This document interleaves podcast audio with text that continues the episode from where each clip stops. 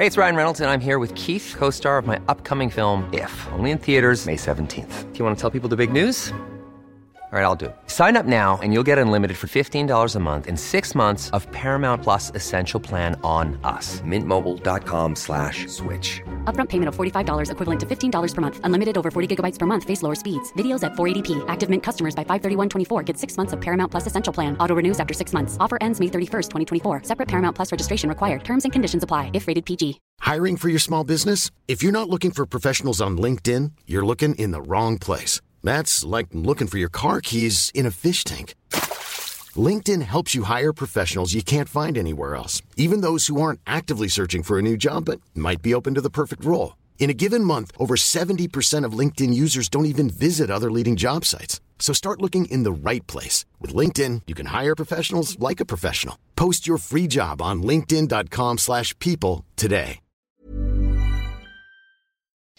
Questo è Schiaffo al volo, puntata numero 41 di questa seconda stagione insieme. Io sono Simone Eterno. Sigla. Un altro puntatone con Jacopo e Simone, conoscenza e passione messa a disposizione. Non c'è niente di eterno, ma Rafa sembra tonico. Vi diamo il benvenuto, Principato lo Monaco. Jacopo, ciao, domenica 22 ottobre 2023, ore 22 e eh, 08. Registriamo questa seconda puntata, questo secondo tentativo di schiaffo, perché il primo è iniziato con eh, io che sono partito e ho detto buongiorno, questo è Schiaffo al volo, puntata 41, io sono Jacopo Lo Monaco. mi, sono, mi sono impersonificato in te stesso. Vuoi fare Simone Eterno? Eh, ma non sono capace. Eh, nemmeno io. Sarebbe bello se riuscissimo a imitarci, vedere Ne- se qualcuno ci casca. Nemmeno io sono capace nemmeno di fare Jacopo Lo Monaco, quindi un disastro. Eppure tu sei bravo a fare Le imitazioni. le voci. Eh sì, però no, no, non tutte. Più, più gli accenti che le voci, più gli accenti che le voci. Vabbè, ehm, dicevamo, puntata, puntata numero 41, ci sono stati come sempre tanti tornei questa settimana, come sempre in questa fase della stagione no, dove non c'è, dove manca eh, un grandissimo appuntamento, tre tornei WTA, eh, due tornei ATP, di cui il più importante a Tokyo, vinto da Super Benny Shelton. Ehm, ci sono tante tante cose da dire, oltre a questo come sempre c'è stata un po' di politica, un po' di, un po' di notizie legate al mondo del tennis, da Rune che ha il super coach, ha le parole di Binaghi che hanno fatto un po' il giro del mondo perché ha dato un'anticipazione di un certo spessore. Toccheremo tutto quanto, eh, andremo poi come sempre alle vostre domande, allo schiaffo, allo schiaffo della settimana. Mm, prima di iniziare, Jacopo, un aggiornamento come sempre su Schiaffo al volo season finale del 7 di dicembre al Mind the Gap Milano. I posti sono in sostanza quasi conclusi. Il buon, eh, ehm, il buon Teo, eh, proprietario del Mind, ha, dato- ha detto di dare questa notizia e mh, proverà però, ha ha detto anche questo, a, a ampliare eh, ehm, lo spazio. Tradotto, potrebbe potrebbero sparire i tavoli, esserci solo delle sedie e voi ci guardate mentre noi registriamo. Insomma, continuate eventualmente a, a chiamare per prendere il posto, sarà Teo poi a informarvi sulla possibilità effettiva che ci siano ancora qualche chance di seguirci per questo appuntamento ormai che piano piano inizia a avvicinarsi Jacopo. Ho parlato come sempre solo io nell'introduzione, adesso andiamo al tennis e mm, ti lascio subito la parola.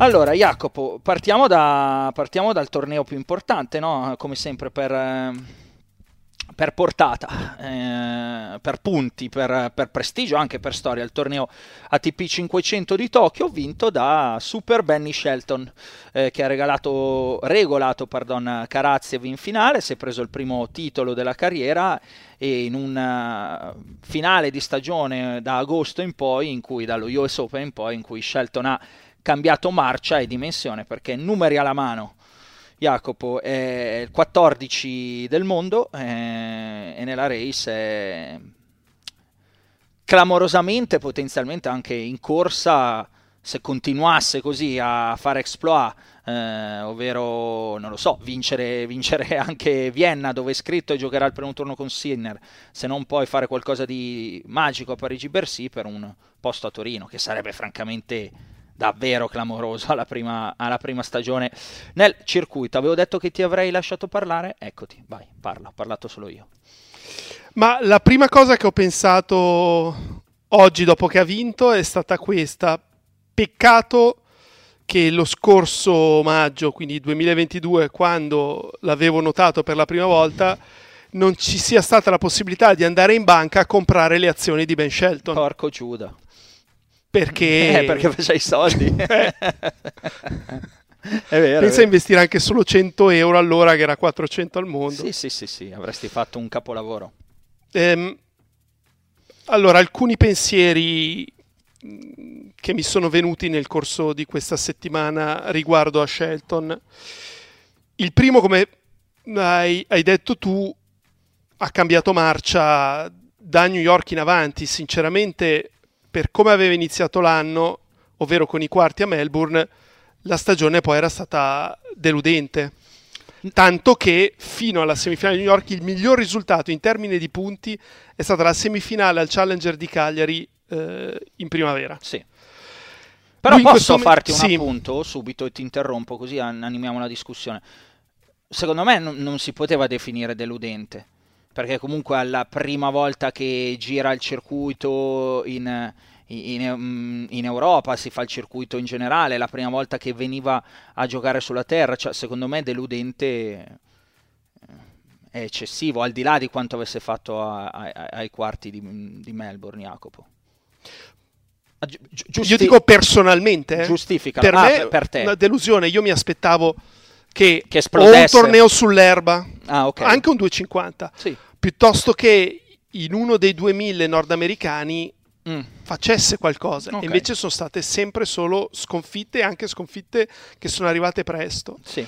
Tanto che lui in questo momento nel 2023 ha 2275 punti. Di questi punti Sono 1760 Sì, sì. sono racchiusi in quattro tornei, cioè il 77% in quattro tornei. Eh, Che, Che in un incredibile, certo senso ti dice anche se solo fa qualcosa di discreto eh, negli altri tornei davvero andava a Torino. Mm. Eh, Quindi già usi, usi questa mm, coniugazione verbale per dirci che non credi che andrà a Torino. ma non glielo auguro nemmeno, sarebbe forse anche troppo. Mm. Ehm, io sinceramente quando ieri ho visto il sorteggio di Vienna ed era primo turno con Sinner, ho pensato magari non va, soprattutto dovesse vincere oggi con Karatsev. In realtà lui dopo la partita ha detto L'ha detto subito. a inizio stagione ho perso tante volte presto, eh, oramai siamo alle battute finali, eh, non vedo l'ora di tornare in Europa e chiudere bene questa stagione indoor. Mi sento in salute, mi sento pieno di energie e lo ha dimostrato in questa settimana perché al primo turno eh, ha battuto Daniel 7-6 al terzo, 2 ore e 34 minuti. E, e poi ha giocato dei match dispendiosi fisicamente, anche un non forse fortunato no, c'è del demerito di Giron perché la partita l'aveva quasi vinta, era 7-6-5-2 servizio in semifinale e se l'è fatta un po' sotto. Eh, quello che a me impressiona e ha impressionato in questi ultimi mese e mezzo di eh, Shelton è che di solito un giocatore con le sue caratteristiche, ovvero un gran servizio, tendenzialmente cerca di venire avanti il più possibile, però da dietro è anche continuo, cioè ci sono stati dei momenti nella partita anche con Sinner, piuttosto che nel match con Corda, eh, appunto la partita con Iron, che lui stava lì, c'è da palleggiare mio rovescio contro tuo dritto, stiamo qua, non, non ho fretta. Eh, giocatori con le sue mm, Caratteristiche. caratteristiche, tipo mi viene in mente Ivan Isevic, Vogliono in un certo senso anche Kyrgios, al quarto colpo Sì, sì, ne escono dallo Certo. scambio, provano un vincente Eh, lungolinea, però poi que- questa è una riesce. caratteristica importante, no? Cioè, viene da dire questa lettura che stai dando è un'ulteriore caratteristica da mettere lì come, come un pro di Shelton. Sì, perché valeva il discorso anche per l'avversario. Gioco contro Ivan Isevic, adesso sto qua. E, e magari il punto me lo fa lui, io non devo cercare qualcosa di speciale, io cerco di giocare profondo in diagonale, faccio fare a lui qualcosa. E invece eh, Shelton ha dimostrato benissimo, stiamo qua, mm-hmm. stiamo qua, vediamo chi ha più pazienza, chi, chi tiene di testa in questo scambio. Eh, dopodiché eh, ha comunque un fisico piuttosto possente, bisogna vedere a lungo andare se l'essere Chiaro. anche così eh, generoso mm-hmm. eh, paghi bisogna vedere fra 3, 4, 5 anni Ma certo, magari questo, questo cambia anche modo di giocare questo l'avevamo detto già anche no? settimana scorsa quando già stavamo eh, parlando di Shelton per il fatto che era riuscito appunto a, a vincere con Sinner eccetera eccetera che aveva fatto vedere eh, altre cose, cose importanti la discriminante sul fisico e su quel servizio su quel movimento al servizio continuità nel corso dell'anno, prevenzione degli infortuni saranno una chiave eh, ovviamente importantissima per capire la dimensione ehm, della, della, carriera che avrà eh, l'americano.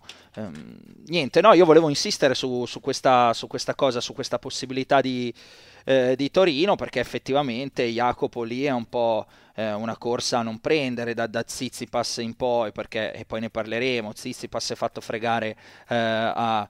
Um, ad Anversa con, uh, con Fils eh, in semifinale. Beh, però almeno ha fatto semi. Sì, sì, ha preso 90 punti, insomma, ha fatto semi, ha messo lì un qualcosina in più che lo porta a 3705 punti al numero 6. Rublev a 4275, di fatto lo diamo per fatto, ne mancano 100 matematici. Insomma, è, è una questione di questa settimana. Eh, Zizipas 3705, appunto, eh, Zverev 3415, Rune 3110, Fritz 3010. Rud 2815, Urkac 2775 e io continuo a metterceli fino a Shelton perché poi metto Tommy Paul 2595, stesso identico uh, punteggio che ha um, De Minor 2595 e poi ci sono i 2275 punti di Ben Shelton al quattordicesimo posto della race. È chiaro che eh, ci sono da scalare sei posizioni per Shelton che non è che sono eh, banali perché insomma qualcuno di questi nelle prossime settimane qualcosa farà e quindi è complicati- complicatissimo. Avrebbe proprio bisogno di un ulteriore exploit a Vienna e qualcosa anche da Parigi-Bercy. Però vista la situazione un po' di tutti Jacopo eh, da Zizipas a Zverev che stanno meglio a Rune che non, non sta in piedi o comunque più o meno è così, a Fritz che non, non spreca, che spreca opportunità, così come Rudy, insomma, cioè non mi pare che ce ne sia uno particolarmente in fiducia tra questi qua dietro, in questo momento. Mentre Shelton è in enorme fiducia, sarebbe, ripeto, clamoroso. Eh, da, fai il giochino che ti piace tanto, fai il quotista. Quanto me lo quoti Shelton andare a Torino?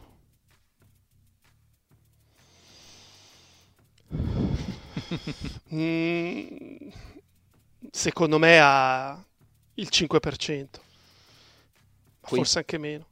Non, non, non, lo so, 20? Beh, a 20 io me lo prendo. No, poi non te lo, non te lo banco. Eh. Ah, ok, ok. No, a 20 io un cippino ce lo metto e come? Eh, piccolino, per carità, però a, a 20, se, se, tu me lo quotassi 20 eh, lo prenderei. Dovremmo, de- devi chiedere in diretta a Fons. Prova a chiedere a Fons, magari, eh, magari è sveglio. E fagli un WhatsApp entro la fine della puntata ce lo dice. Ehm, del torneo 500 di, di Tokyo, Jacopo, oltre oltre a Shelton ci sono un, un, paio di cose che ti volevo chiedere. Vabbè, intanto da un dato statistico, ricordi che due anni fa, nella prima edizione di Schiaffo al Volo, eh, parlammo no, della crisi del tennis americano che a un certo punto non aveva nessuno in eh, top, cos'era, 30 se non sbaglio, avevamo fatto che non c'era nessun americano fuori dalla top 30. Oggi, eh, grazie anche al risultato di Shelton, o, me- o, meglio, sì, oggi, perché quando sentite la puntata ormai è lunedì per voi, eh, gli Stati Uniti riportano 4 uomini in top 15 per la prima volta dal 1997. Fritz 10, Paul 12, Shelton 14, Tiafo 15. Chiaro, nel 97 i nomi erano un filo differenti perché erano il signor Pete Sampras al numero 1, Chang al 3, eh, Agassi al 13 e Todd Martin al 15, Però ecco, numericamente hai visto come possono girare velocemente le cose. Era un'anomalia quella che non ci fossero americani eh, in, due anni fa dentro la top 30. Qualcosina eh, è venuto fuori, oltre a questo come sempre ci mettiamo Sebi Corda, eh, ci mettiamo eh, lo stesso Nakashima che comunque è un giocatore secondo me eh, buono, qualcosa si è mosso insomma nel, nel giro del tennis americano. Sì, e poi alcuni giocatori secondo me sono destinati a salire ulteriormente. Io dico Corda eh, oltre a Shelton. Eh, Paul secondo me non, non, non fa più di così. lì. Certo. Eh, Tiafo più o meno questa è la sua classifica. Per me non è un giocatore da primi dieci, poi può starci per qualche, qualche mese, mm-hmm. però per me ce ne sono dieci più forti di lui. Certo non dimenticherei eh. Brooks quando tornerà, tornerà, a giocare, bravo, uno che può stare bravo, nei primi 20. Bravo, bravo. Va bene, il dato statistico era questo, oltre a quello se ti interessa nell'era Open è la quarta volta che un padre e un figlio vincono un torneo ATP, era successo a Phil e Taylor Dent, a Ramantan e Ramesh Krishnan e a Peter e Sebastian Corda appunto. Quindi lo, sono il quarto. Pura, pura curiosità statistica um, del, dal torneo di Tokyo. Senti, visto che abbiamo parlato di giovani e abbiamo accennato qualcosa, hai visto qualche partita di questo Mochizuki che si è spinto fino alla semifinale dove è stato sconfitto eh, con, uh, con Karatsev, una, una, settimana insomma da, da, sogno, ventenne, giapponese, ha battuto Eceverri, ha battuto Taylor Fritz, eh, ha battuto Poperin eh, con, con, con, appunto con battaglione e e, e poi è, si è arreso soltanto a Karaziev. Insomma, volevo qualcosa, volevo qualcosa eh, da te su di lui. Ecco. Mi è piaciuto, eh, è un giocatore molto d'attacco, nonostante la statura, insomma, non, non dovrebbe portarlo così tanta rete perché sulla guida TP viene data 1,75, mm. poi forse qualche centimetro in meno. In un certo senso mi ricorda Santoro. Il rovescio è veramente molto simile. Eh, e anche tatticamente me lo ha ricordato proprio perché con il rovescio cerca il più possibile di anticipare e venire avanti. Eh, voglio rivederlo. Non, non, non so quanto sia effettivamente forte ha fatto un gran balzo in classifica perché certo. da 2,10 mi sembra vada a 120 o qualcosa di simile. Eh, però mi ha fatto piacere vedere un altro giocatore che, che, tende a venire più spesso a rete rispetto a quelli che si erano visti negli ultimi dieci anni. 129 ATP per la precisione, Jacopo ridendo e scherzando, 180 punti valgono anche un balzo, un balzo clamoroso in ottica potenziale Next Gen Finals perché è andato a 418 punti e quindicesimo. Leggo la classifica della Next Gen perché va bene, Alcaraz e Rune eh, non, non, ci andranno eh, a, a Jeddah a giocare questa prima edizione saudita, eh, però visto che siamo sul finale di stagione diamo, diamo, anche questa, c'è Shelton a questo punto, così con ancora c'è, c'è Musetti, eh, c'è Fils eh, a proposito di gente che ha fatto molto bene questa settimana, ha sconfitto solo um, in finale ad Anversa, c'è il francese Vanache, poi Cobolli, eh, che è stato sconfitto in finale questa settimana al Challenger ehm, di Olbia, ma fa grazie a questo risultato, insomma, per la prima volta in carriera l'ingresso dentro la top 100 e poi c'è ehm, Strilker eh, Mejedovic, Mikkelsen, Casò, un altro francese, Luca Nardi 12 e poi appunto eh, si avvicina anche Mochizuki con questo, con questo risultato così abbastanza, abbastanza, clamoroso. Vuoi aggiungere qualcosa su Tokyo che mh, mm, non, ho, non, ho, citato io, Jacopone?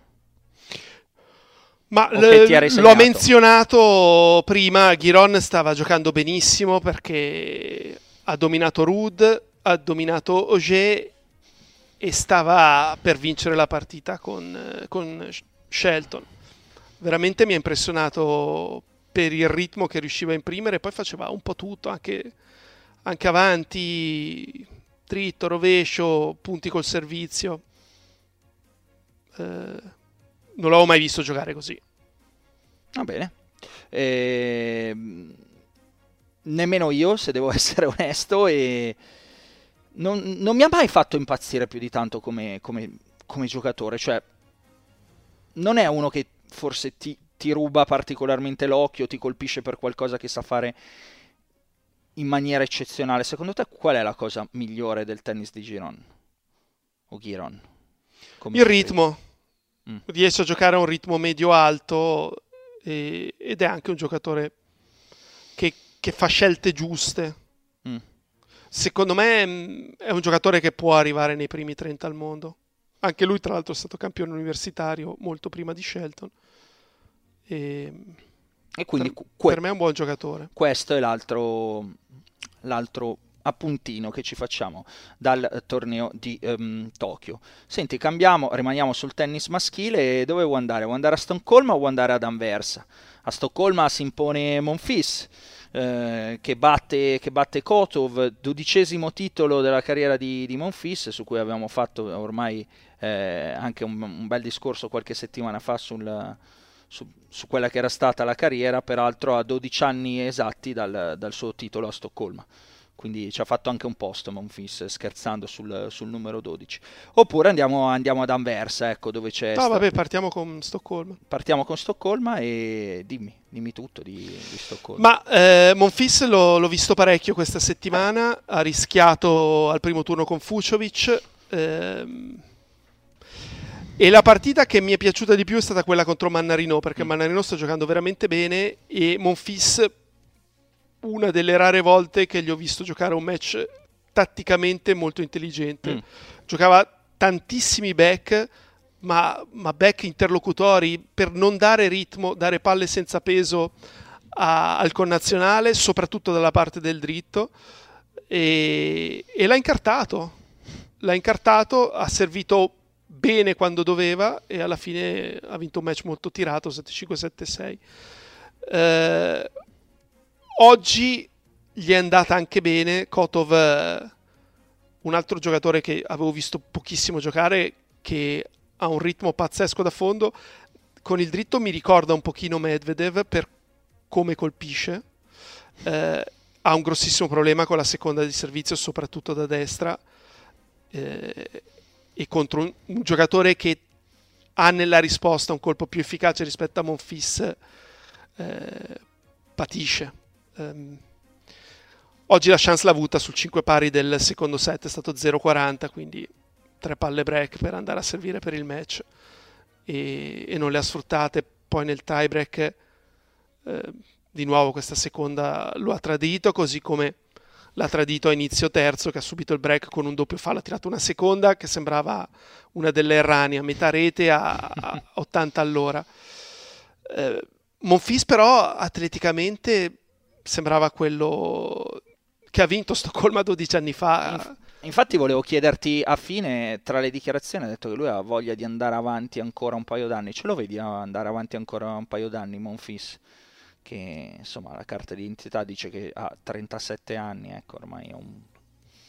non è proprio... Oggi veramente ha corso tantissimo. No. Eh forse anche in maniera esagerata, però al terzo correva ancora, ha fatto dei recuperi notevoli eh, su palle che sembravano finite. Quindi secondo me eh, è facile dirlo dopo che hai vinto un torneo. Eh, la cosa importante è che non abbia guai fisici. Se non ne avrà, magari va avanti veramente per altri due anni. Un nuovo stop magari gli fa invece passare la voglia. E eh, va bene, è un altro insomma di francesi che questa settimana hanno fatto, hanno fatto bene, ci dà l'opportunità di scappare ad Anversa dove eh, Arthur Fils che si era preso una copertina e il titolo di una puntata eh, di Schiaffo al Volo all'inizio di questa stagione, eh, insomma, seppur sconfitto, seppur, sconfitto, in finale ha fatto vedere cose importanti soprattutto nel match con Zizi, passi in semifinale Jacopo.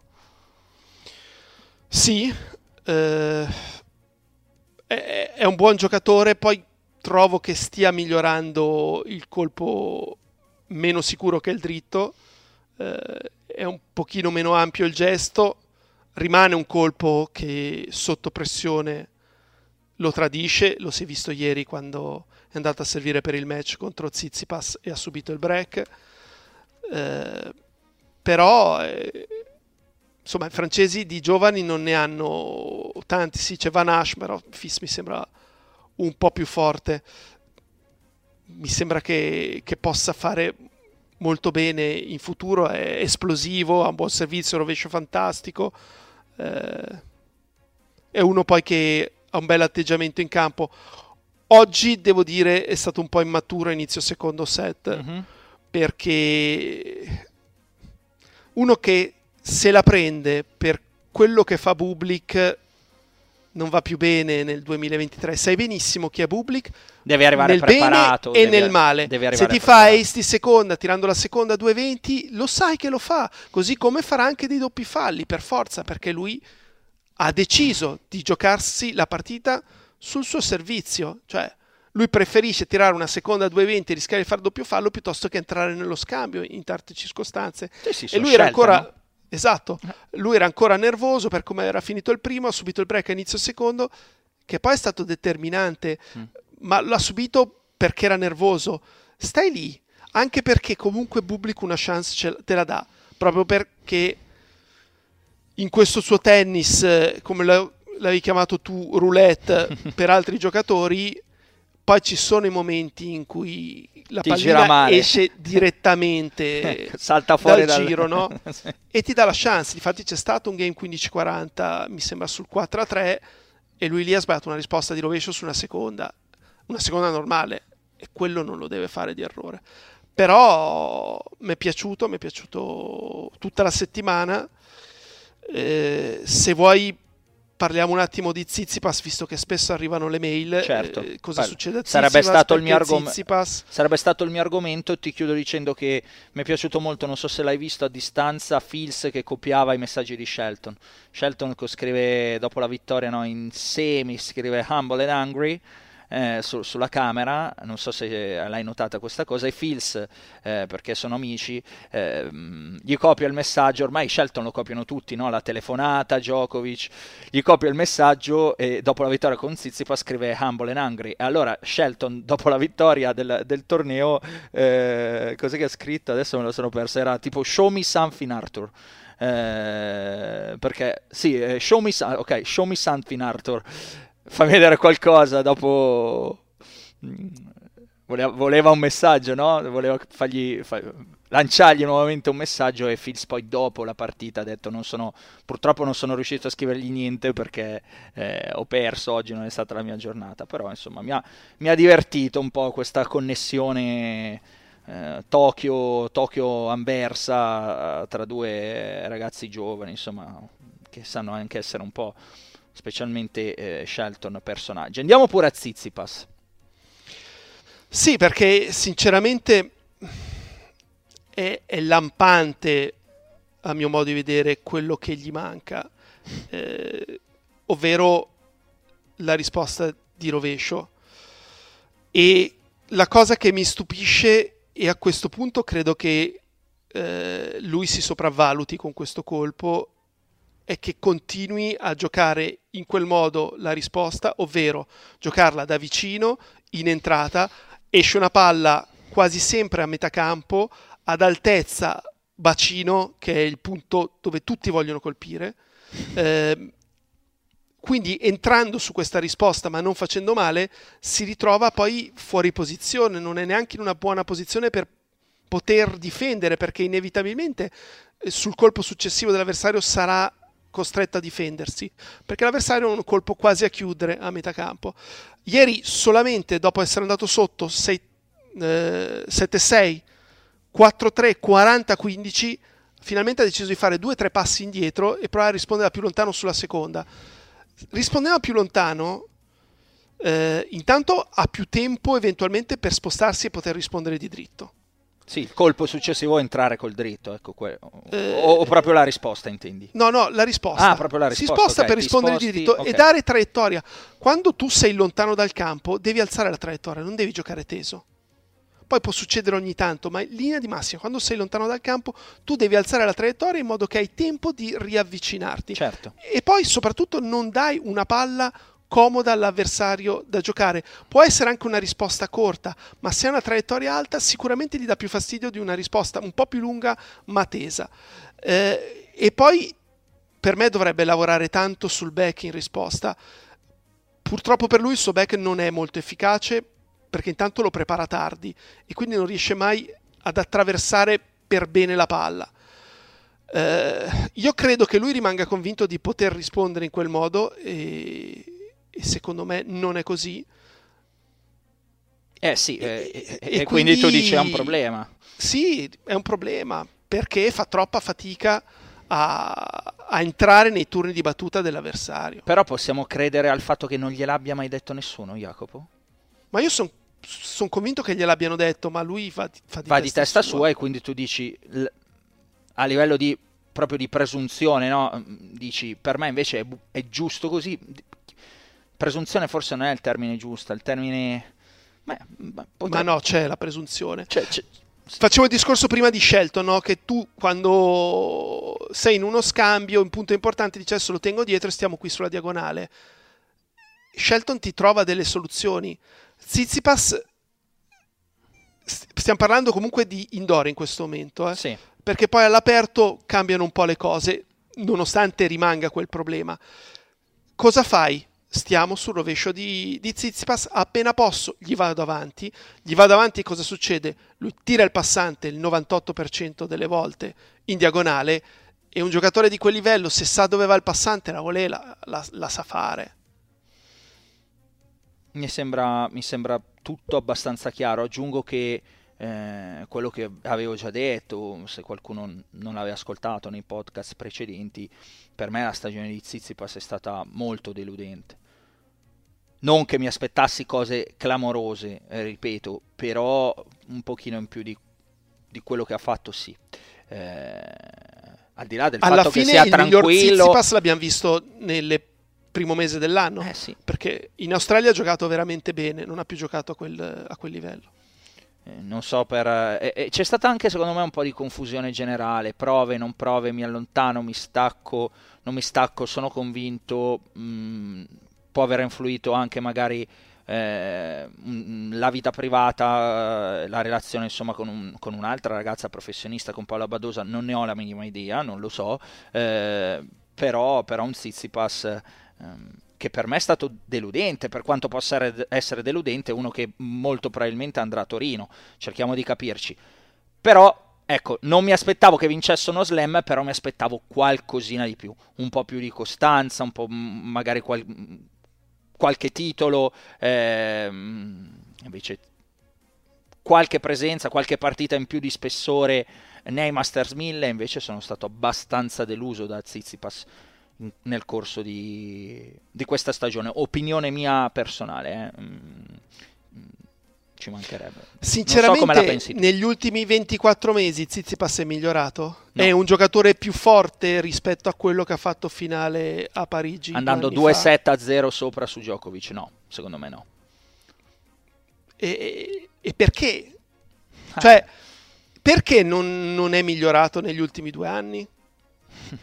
Questa... Cioè, in teoria è, è, l'età giusta per magari ha, questo, eh, magari ha raggiunto già il suo picco Jacopo, cioè non c'è una, una maturazione di più di quanto, di quanto, possa fare, magari per limite personale che è quello che dici tu, cioè un'arroganza, tra virgolette, su una presunzione, mettiamola così, su determinate posizioni tattiche, l'incapacità magari di non potersi staccare e provare un'altra direzione rispetto a quello che l'ha portato fin qui, non lo so. Eh, sono tutte componenti che possiamo mettere lì e, e poi la valutazione la fa, la fa, ognuno di noi con, con, i mezzi che ha a disposizione e, ehm, di, di, valutazione. Jacopo, per te che cos'è? Per, mh, generalmente perché hai dato questo punto no, di lettura che secondo me è corretto, cioè è migliorato oppure no. No. Eh, la risposta alla domanda precedente a questo punto può fare qualcosa in più di quello che abbiamo fa- visto? Eh, devi sempre prendere in considerazione il fatto che cambiando potresti peggiorare. Mm. Però que- se cambi forse migliori. Se non cambi, sei questo. Eh, poi puoi avere la settimana in cui stai meglio fisicamente e senti meglio la palla e la settimana in cui stai peggio. Però, secondo me, questo Zizipas difficilmente vincerà uno slam. Mm-hmm. Eh, perché dal lato sinistro è debole. Perfetto, e questo l'abbiamo detto mille mille volte ed è, chiedo, il sunto totale e definitivo del, almeno fin qua, di quello che abbiamo visto su Zizipas. Vuoi aggiungere qualcosa, Jacopo, tra Anversa e Stoccolma che abbiamo toccato con i vincitori e con, eh, e con il caso Zizipas? Caso, con le, l'argomento Zizipas. Ma allora, eh, mi è piaciuto Nardi contro Team fino a quando non ha perso il secondo set. Aveva la partita in pugno, era avanti 7 break, Team è rientrato e, e non mi è piaciuto invece l'atteggiamento che ha avuto a inizio terzo set perché sei comunque un set pari, il match è ancora lungo da giocare e invece la sensazione che mi ha dato è che lui non abbia pensato che l'occasione l'aveva avuta e quindi il match era finito. Eh, però tante cose positive da un punto di vista del gioco. Eh, scusami, mi, ero, mi, mi, si era bloccato l'audio e non ho capito se mi avevi sentito oppure no. Eh, va bene, su, sul maschile direi che di giocato non c'è nient'altro. Jacopo ti porto a un argomento, a una notizia comunque di questa settimana, ovvero la scelta di Holger Rune. La scelta di andare con, eh, dopo la prova, poi confermata almeno da, da, dai retweet dello stesso giocatore eh, del, de, su, sui social, di scegliere Boris Becker eh, come, come, nuovo coach, come coach che si affiancherà, insomma, al, che entrerà nel team esattamente eh, come aveva fatto Becker nella sua unica esperienza no, da coach eh, da, tra il 2014 e il 2016 quando a fianco di Marian Vaida nel team di Novak Djokovic entrò. Eh, Djokovic statisticamente in quel periodo tra il 2014 e il 2016 vinse 6 dei 12 slam giocati, quindi 6 slam tra virgolette sono anche, io ci metto tra virgolette, eh, poi tu fai, definiscilo come vuoi, sono anche di Becker ehm, durante il percorso della carriera di, di Djokovic. Cosa ne pensi? di, di questa scelta di Roma? Non lo so. ti, ho, ti, ho, colto così. Mm, ne riparliamo fra un po' di mesi. Voglio vedere se, se dura, voglio vedere quanto ascolta e, e voglio vedere se ci saranno delle, delle modifiche. Ma tu pensi che sia una, cioè Becker sia quel tipo di allenatore che va a portare determinate eh, modifiche tattiche? Eh, mi viene da pensare dentro, dentro il gioco? O più Tattiche che altro una figura credo. da motivazione, da esperienza, da insomma una figura di peso a cui potersi affidare in determinate situazioni, che è quello che poi fondamentalmente fu con fu con Djokovic in quei, quei due anni lì. Secondo me lo può aiutare nella gestione dei punti, come giocare eh, in determinati momenti, eh, ma anche tecnicamente può migliorare qualcosina sul servizio, sulle volée. Per me può dargli qualche suggerimento, però mm. più che altro come comportarsi in determinati momenti della partita, quindi più che tattiche proprio di personalità. Eh, però resta il fatto che secondo me Becker ti può dare quel 2-3% in più che magari risulta decisivo, mm-hmm. mm, però poi il lavoro lo deve fare un, un allenatore che non è Becker, Certo, cioè, era quello, quello, il senso della mia Esatto, de, quello de, che lavora quotidianamente deve essere un'altra persona. Non ce lo vedo Becker 40 settimane all'anno. Mm-hmm. Che alle 8 del mattino è lì a motivarlo. E allora la, la mia seconda parte della domanda, Jacopo, è questa, cioè Arune quanto manca in percentuale per, per iniziare a vincere? Cioè, è la sc- visto che hai lavorato sul 2-3%, no? hai citato quel 2-3% in più, te lo può portare eventualmente Becker. Arune, secondo te, cosa manca in percentuale per, per arrivare a, appunto, a vincere gli slam, a vincere tornei super importanti con costanza, che è, credo l'obiettivo di Rune e del suo team? Ma fisicamente gli manca ancora un pochino e lo si è visto quello negli slam eh, perché ha, ha quasi sempre perso perché fisicamente era arrivato a quel punto del torneo con poca benzina. Quindi quello è l'aspetto principale. Dopodiché ci sono stati dei momenti nel corso della stagione scorsa, di questa stagione, che mi viene da dire che gli manchi mm, poco, non, non tantissimo. Mhm. Eh, però mh, sic- sicuramente deve crescere muscolarmente, deve crescere sul piano della resistenza. E poi questa dimmi. sensazione che ti dà di dover sempre eh, quasi litigare per tirare fuori il meglio di sé È è positivo a volte, ma non sempre. Eh, ecco, sulla cioè vuol dire distanza- sempre giocare Mm. al limite della tensione nervosa Mhm. e quando giochi con tutta quella tensione comunque non giochi decontratto e quindi rischi di farti male. Chi vince per primo uno slam, Jacopo, tra Rune, Sinner e Shelton? Stasera ti faccio tutti sti peschini Questo qua, è difficile. sti, sti giochini qua. Non te la senti di esprimerti? Mm, no, Per quello che abbiamo visto in questa perché stagione, chi vince per Sinner. primo potrebbe anche essere un po' di casuale. Certo. Ma io Eh, infatti ti ho detto... chi vince di più Eh? È già Questa- questa un'altra cosa. È ancora più difficile però. No, per me è più- non è più facile, però sono più propenso a dirti oggi Shelton. Sul- sulla distanza... sul A lungo. fine carriera chi avrà vinto di più? Ti direi Shelton. Io lo- oggi. Io l'ho detta... Poi fra io l'ho detta- sei mesi magari sarà un altro. No, no, io te l'ho detta, io l'ho detta prendendomi gli insulti a, a- a gennaio, quindi figurati. Siamo d'accordo su, su quello. Volevo farti il giochino su, sul breve, ecco, chi, chi vedi pronto a, a- a- a cogliere l'occasione.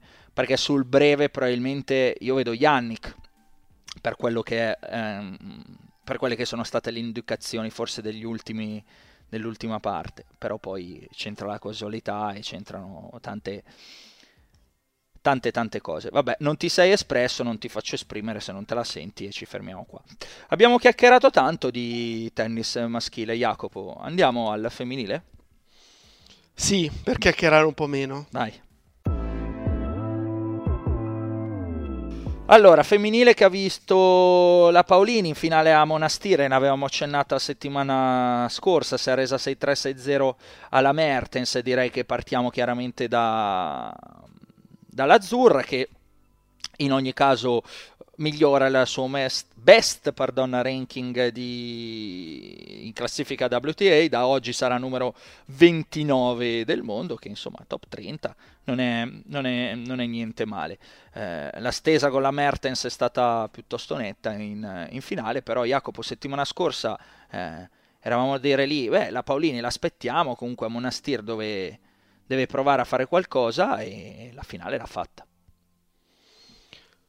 Sì, eh, va sottolineato che per battere la Mertens la Paolini deve stare al top fisico e dopo le fatiche della scorsa settimana, Mhm. cambi continente, eh, comunque vinci al terzo set negli ottavi, hai un match duro fisicamente e mentalmente nei quarti con la Bronzetti per mille motivi e finisce 7-5 7-6.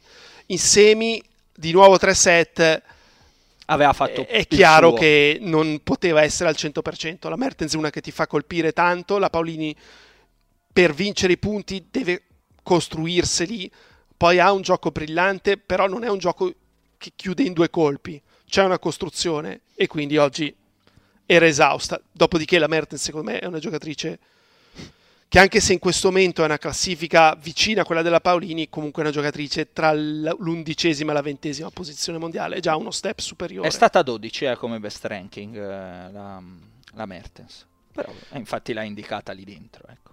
E quindi è un altro torneo super positivo, è la sua seconda finale in carriera WTA, tra l'altro è arrivata quasi esattamente 12 mesi dopo quella persa lo scorso anno a Cluj dalla Blinkova. E, ehm, che dire, io sinceramente non mi aspettavo di vedere la Paolini tra le prime 30 alla fine dell'anno, quindi complimentissimi a lei, a Renzo Furlan. Assolutamente sì, mi unisco, mi unisco a questi e la penso così, e te lo dicevo già comunque settimana scorsa, è un aggiornamento del discorso che abbiamo fatto settimana scorsa, cioè alla fine per me la Paolini è la più forte, eh, col discorso Giorgi chiaramente escluso, che in giornata può... Eh, può fare di tutto o quasi in positivo e in negativo la Giorgi, chiaramente. Eh, sul, sulla costanza della, della Paolini e sui miglioramenti eh, sono lì, insomma, da vedere mh, mm, al, agli occhi di tutti.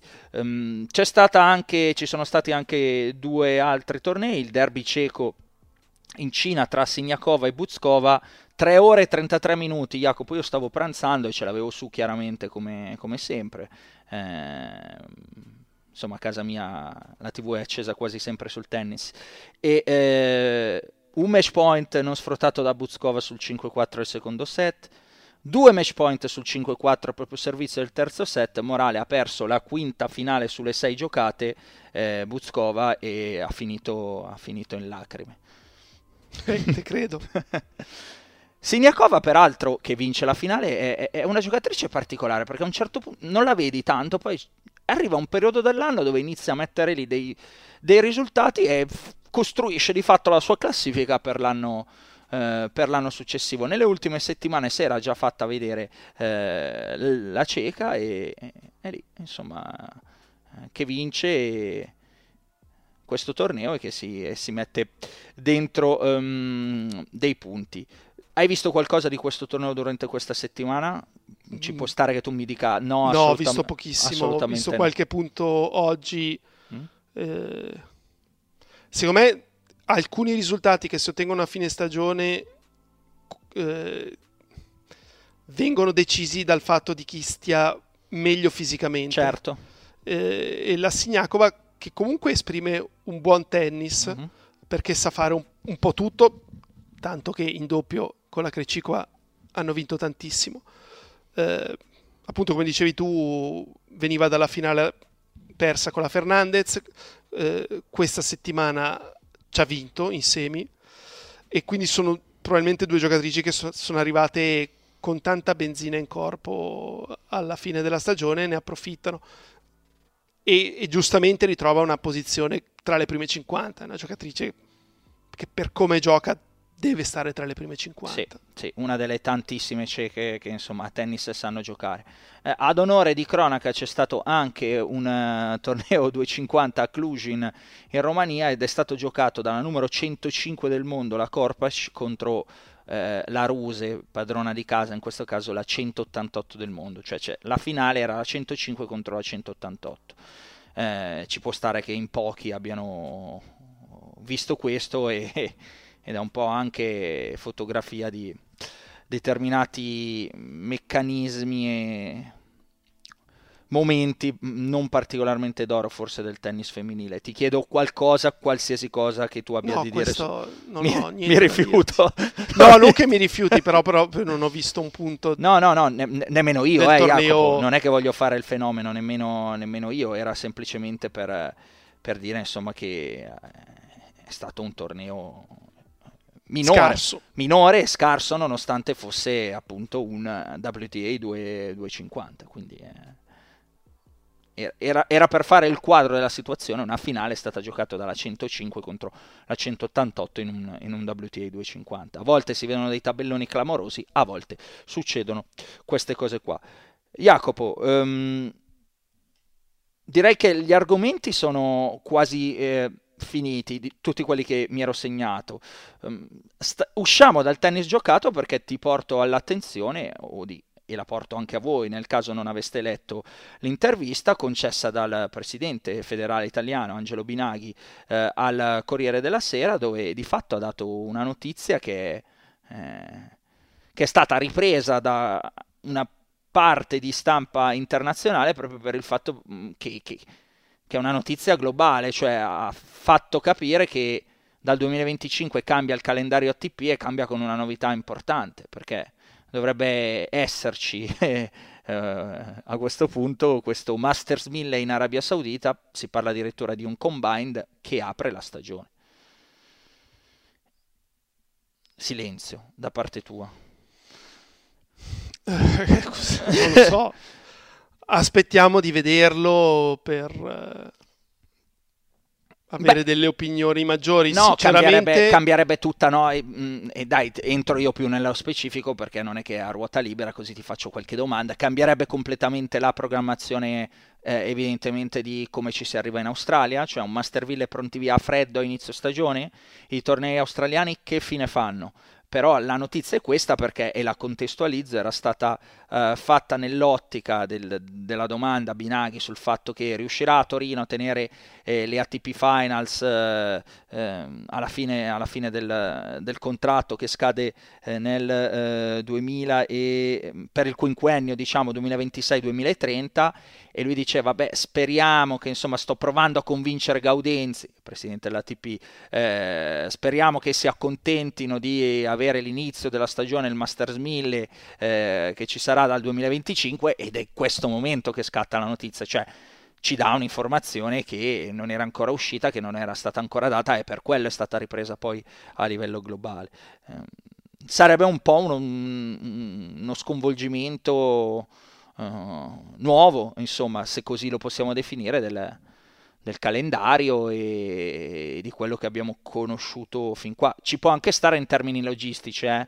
sei sulla strada per andare, tra virgolette, in Australia per tutti quelli che vengono da, dall'Europa, se non altro e quindi è un'indicazione comunque sulla pressione che questo, questa parte di mondo sta, sta, facendo su tanti sport. Ne avevamo già parlato e evidentemente le next gen erano l'antipasto, il Masters femminile probabilmente sarà così da, da, dall'anno prossimo, come, come, avevamo anticipato per una pura questione eh, economica e se così dovesse essere, insomma, un Masters 1000 pronti via inizio stagione, insomma, è una notizia.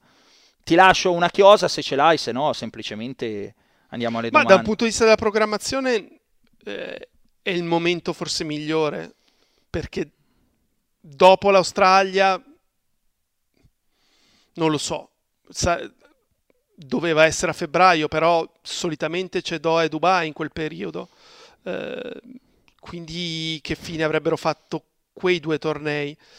Eh, può andare bene, il timore è che i Masters 1000 Perdano con il passare degli anni, sì, già con il fatto che gli over 30 non sono obblig- obbligati a disputarli tutti e considerando che ci sono sempre più over 30 che, che giocano. Sì, o si rivede la regola oppure... Eh, già insomma, non è più come dieci anni fa vincere un mille, tanto è vero che ci sono stati diversi giocatori che magari non avremmo pensato potessero vincere un mille che l'hanno vinti e lo dicevo la scorsa settimana, non avrei mai pensato che Urkac ne vincesse addirittura due. Poi per eh, me c'è mille mille Jacopo, cioè Monte Carlo per me varrà sempre di più di eh, Parigi-Bercy, che piacciono, o Roma, ecco, Roma varrà sempre di più, non è perché sono italiano, ma per, per, per il momento, no? per quando arrivi, la, sono da contestualizzare. C'è mille mille, Indian Wells vale di più di eh, Cincinnati. Cincinnati. Eh, e via così, ehm, cioè, ce ne sono sono mille di valore, però poi c'è la storia del torneo, c'è il momento, c'è chi li gioca, cioè eh, un, una fotografia per, ad esempio, mi viene sempre in mente di Parigi-Bercy è che eh, ehm, nell'epoca in cui Murray, Federer, Djokovic, li ho detti come stanno venendo in mente, e Nadal monopolizzavano anche i mille che erano sempre roba loro, cioè l'unico lì dentro che è riuscito a, a, a scardinarli fu eh, David Ferrer che riuscì finalmente in quella finale su Janovic nel 2012 a vincerne, a vincerne uno. Ecco, e, e proprio perché fa, Federer, Mare, Djokovic e Nadal, quello lì un po' già iniziavano a snobbare. Ci sono, ci sono ecco, c'è il peso dei, dei Master 1000, pur essendo tutti, eh, tutti valevoli dello stesso punteggio in ottica classifica ATP. Chiudo Jacopo e andiamo alle domande poi perché ho trovato proprio il virgolettato di, di Binaghi, eh, giusto perché l'avevo citato così, mi piace fare le cose per bene. Sto cercando di convincere Gaudenzi che il tennis non è come gli altri sport, l'Arabia sarà anche un mercato appetibile, ma vanno protette le situazioni che funzionano, come la nostra. E chiaramente qua, aperta parentesi, ce la metto io porta l'acqua al suo mulino. Non si può avere paura che l'Arabia crei un circuito parallelo come nel golf e io spero che ad appagare la loro voglia di tennis basterà il Master 1000 che l'ATP darà all'Arabia da gennaio del 2025, magari combinato con la WTA. La stagione comincerà da là, una rivoluzione certo, ma le finals devono rimanere qui. Qui chiaramente cercava di farsi pubblicità per, eh, affinché restassero a Torino, però insomma dà la notizia in un vergolettato che mi pare chiaro, visto che nella prima parte di frase ci dice che sta parlando con Caudinzi e sta cercando di convincerlo, mi pare credibile che la controparte gli abbia detto guarda che sì, siamo in Arabia, si inizierà così, insomma è una notizia abbastanza grossa e, e la danno gli italiani. Jacopo, andiamo alle domande, dai. Allora, prima delle domande voglio fare un giochino eh, che poi si aggancia a una domanda ed è il seguente, lo faccio io a te. Allora, c'è un giocatore che nelle ultime settimane ha perso due partite da una situazione di vado a servire per il match, subisco il break a zero in entrambe le partite e finisce con il perderle. Ora ti cito dei giocatori e il soggetto è uno di questi che ti cito. Mm. Andiamo uno alla volta e tu mi dici sì, no, forse e poi vediamo di arrivare al dunque. Sì. Ridimi, allora, scusami, eh, sta, ha perso. Eh, ha perso, stava servendo per il match. Ha servito per il match. Sì. In entrambi i casi ha perso il servizio a zero. Sì, nelle ultime due settimane? Sì. Ok. È un bel aiuto nelle ultime due settimane. Eh, allora, Casper Ruud. Puoi dirmi passo? Oppure sì o no? Perché mi freghi così? eh, passo. Zverev. Passo. De Minaur. Passo. Tiafo. No, non è Tiafo. Ok. Fritz. È Fritz. Sì, sì, è lui. È lui. Bravo. Sì, sì, è lui. Mi è venuto, mi è venuto, è Fritz, è Fritz. Allora, Fritz a Shanghai con Schwarzman. Eh, nei primi quattro turni di battuta del terzo set perde due punti va a servire per il match break a 0. Questa settimana con Mochizuki 5-3 al terzo, break a 0.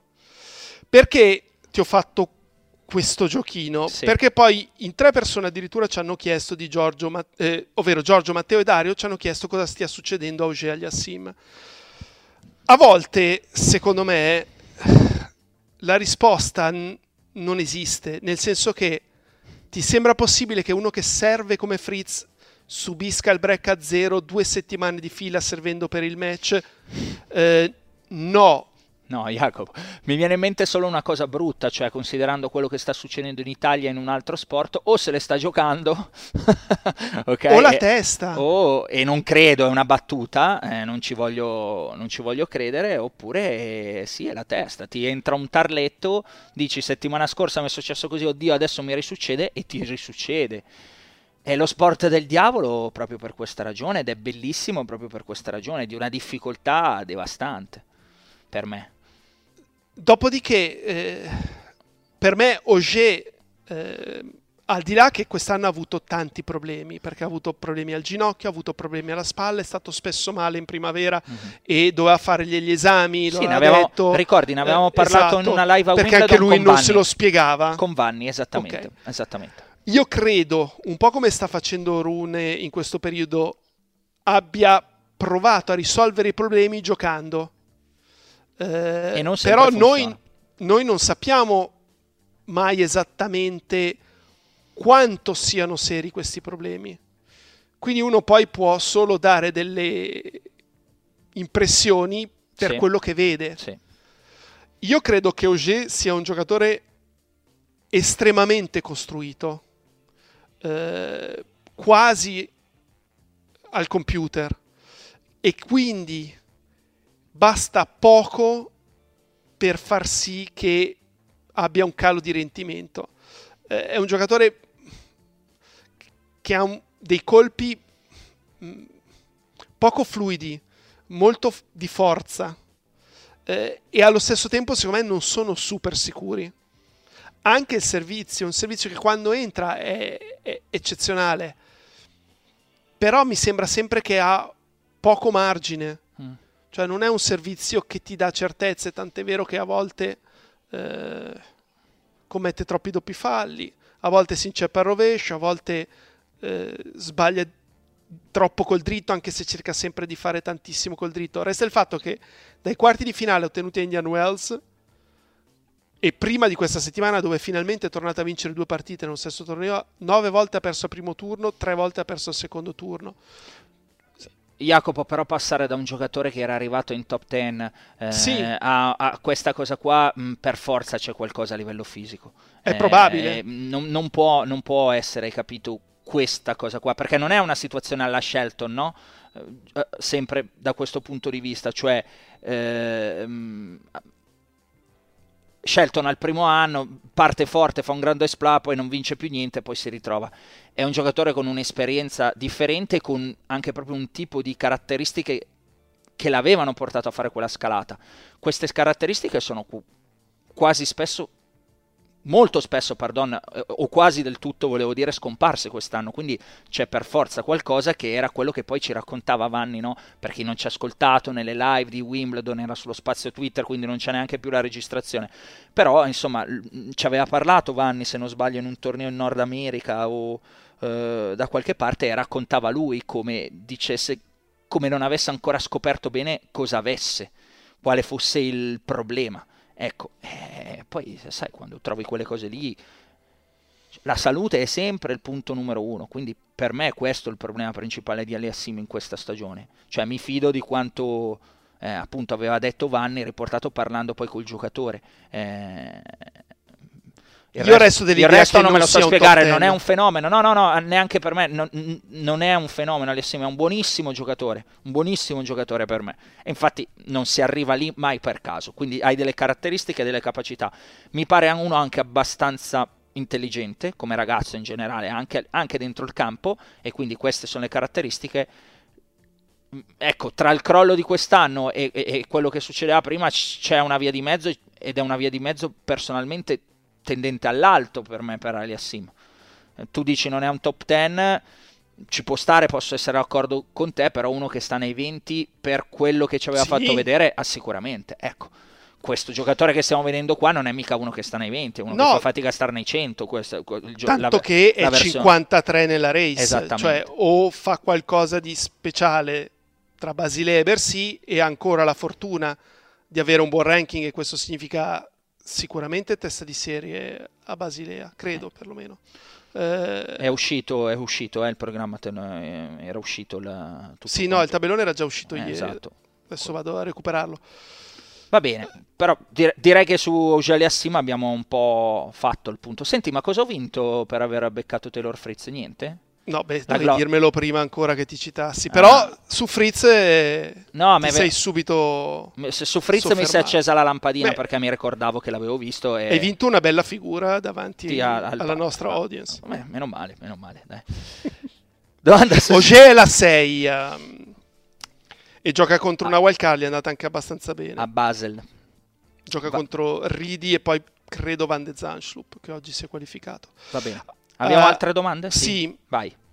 Vai, vai, è un argomento che abbiamo già toccato anche questo. L'esultanza di Michele, l'argomento è l'esultanza sistematica dopo ogni punto, visto che sto riscontrando qualcosa di molto simile, ahimè, anche nel tennis giovanile amatoriale ultimamente, che è un po' il discorso che, che facevi delle, che, dell'emulazione, che facevo, no? Un esatto, giovane del tirare la pallata certo. al giudice di linea, al raccattapalle. Purtroppo quello che uno vede in tv pensa che poi sia la cosa magari non corretta da fare, però se lo fanno loro perché non lo posso fare io.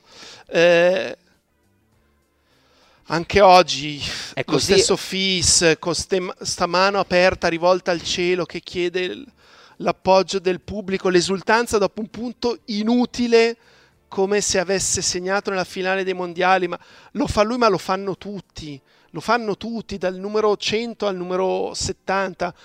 Ma perché?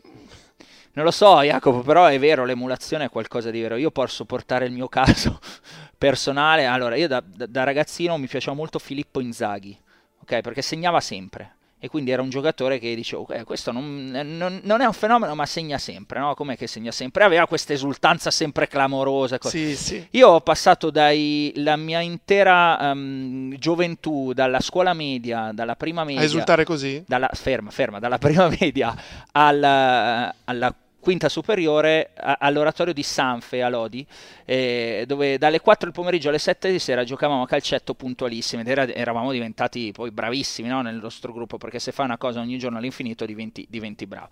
E io esultavo tipo Inzaghi, cioè ogni gol esultavo tantissimo. E quindi l'emula- le- le- proprio da, da scatenato che la gente mi diceva ma che fa sto coglione? Cioè semplicemente no? E io invece esultavo, quindi perché mi piaceva, l'em- l'emulazione è normalissimo, specie a quell'età lì. E quindi eh, sì, eh, però che, che- che dobbiamo fare? Spariamo a tutti quelli che esultano o gli diamo delle multe? È difficile, starebbe a Stal.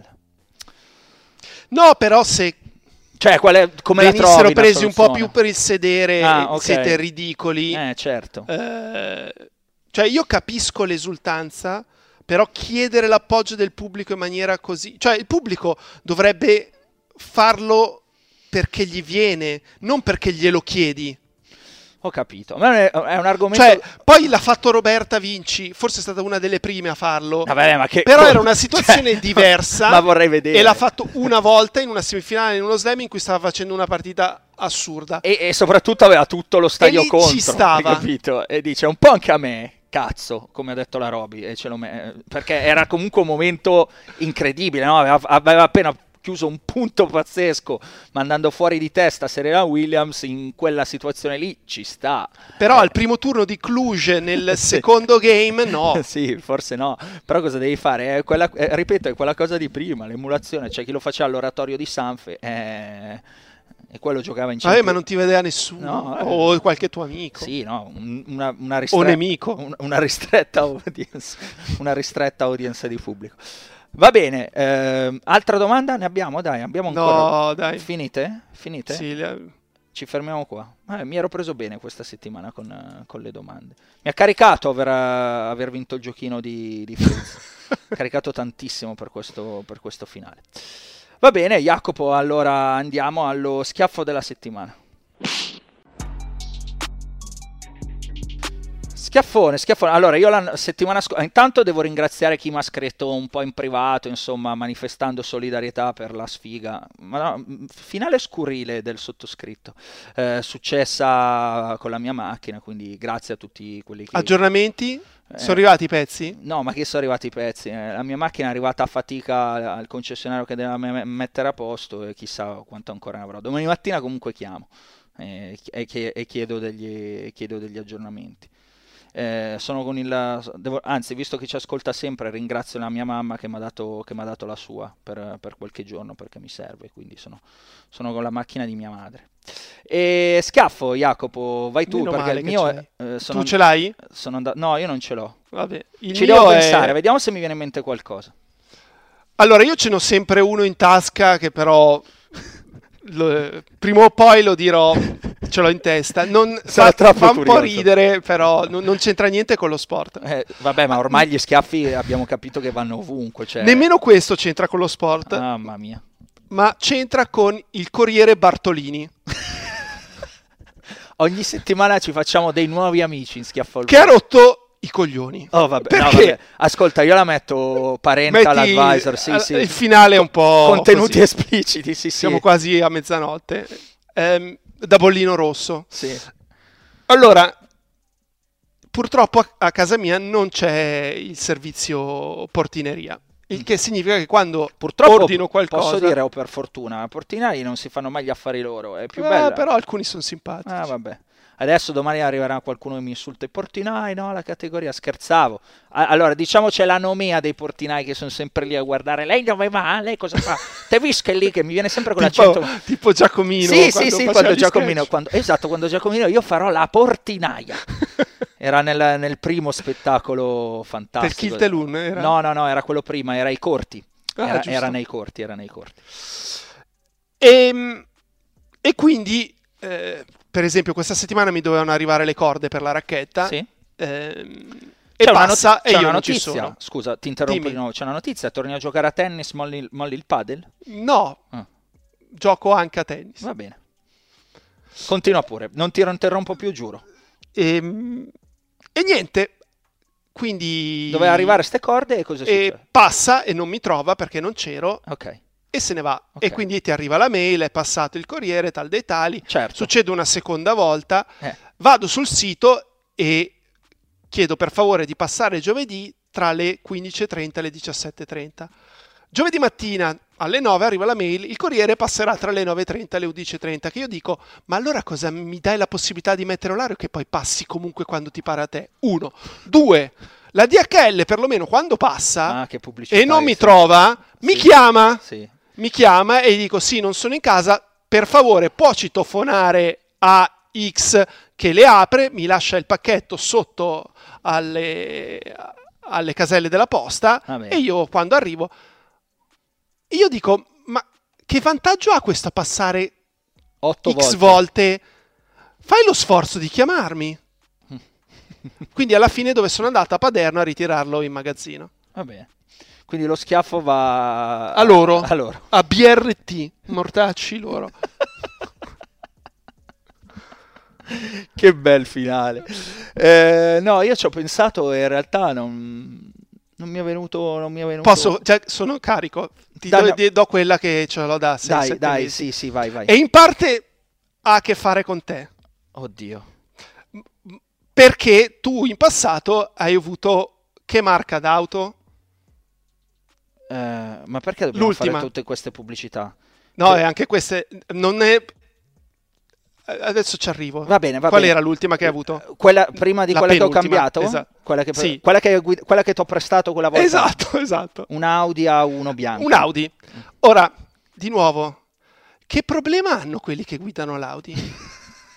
Cioè, è incredibile quando tu sei in autostrada e c'è un po' di traffico, però stai sorpassando e vedi uno da 400 metri sta che, inizia a arrivando a farti gli sotto 100 abbaglianti. all'ora. O 9 volte su 10 è un Audi. Ma non è vero. Pazzesco, fa- non- facci caso. È. Oppure sei su quelle stradine di, di periferia e di nuovo, chissà, ti si piazzano a un centimetro dal sedere e chissà dove devono andare. Comunque anch'io sono uno che sfarava di brutto con l'acqua. E vedi?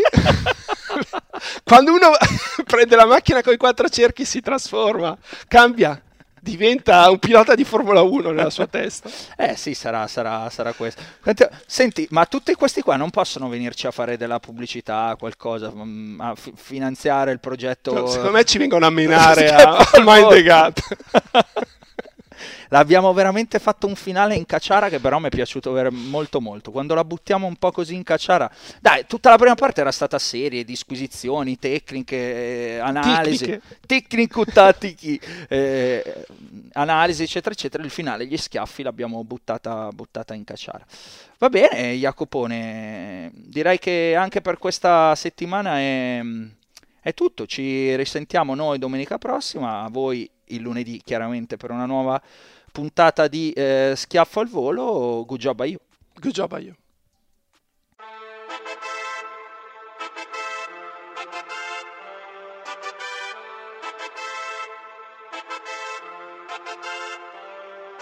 Un altro appuntamento, un altro schiaffo al volo, ha vinto sul cemento, eppure un terraiolo, un altro tabellone, un nuovo campione, ha ribaltato il match, era sul cornicione e Kyrgios manterrà la parola data che giocherà a Parigi per la sua fidanzata che non c'è mai stata e vuole visitarla e Sinner la volè Quanto può migliorarla? Io lo devo ascoltare perché senza sto male e soffro come zizi passo quella diagonale. Ho un dubbio esistenziale se tornerà mai team eppure vado avanti.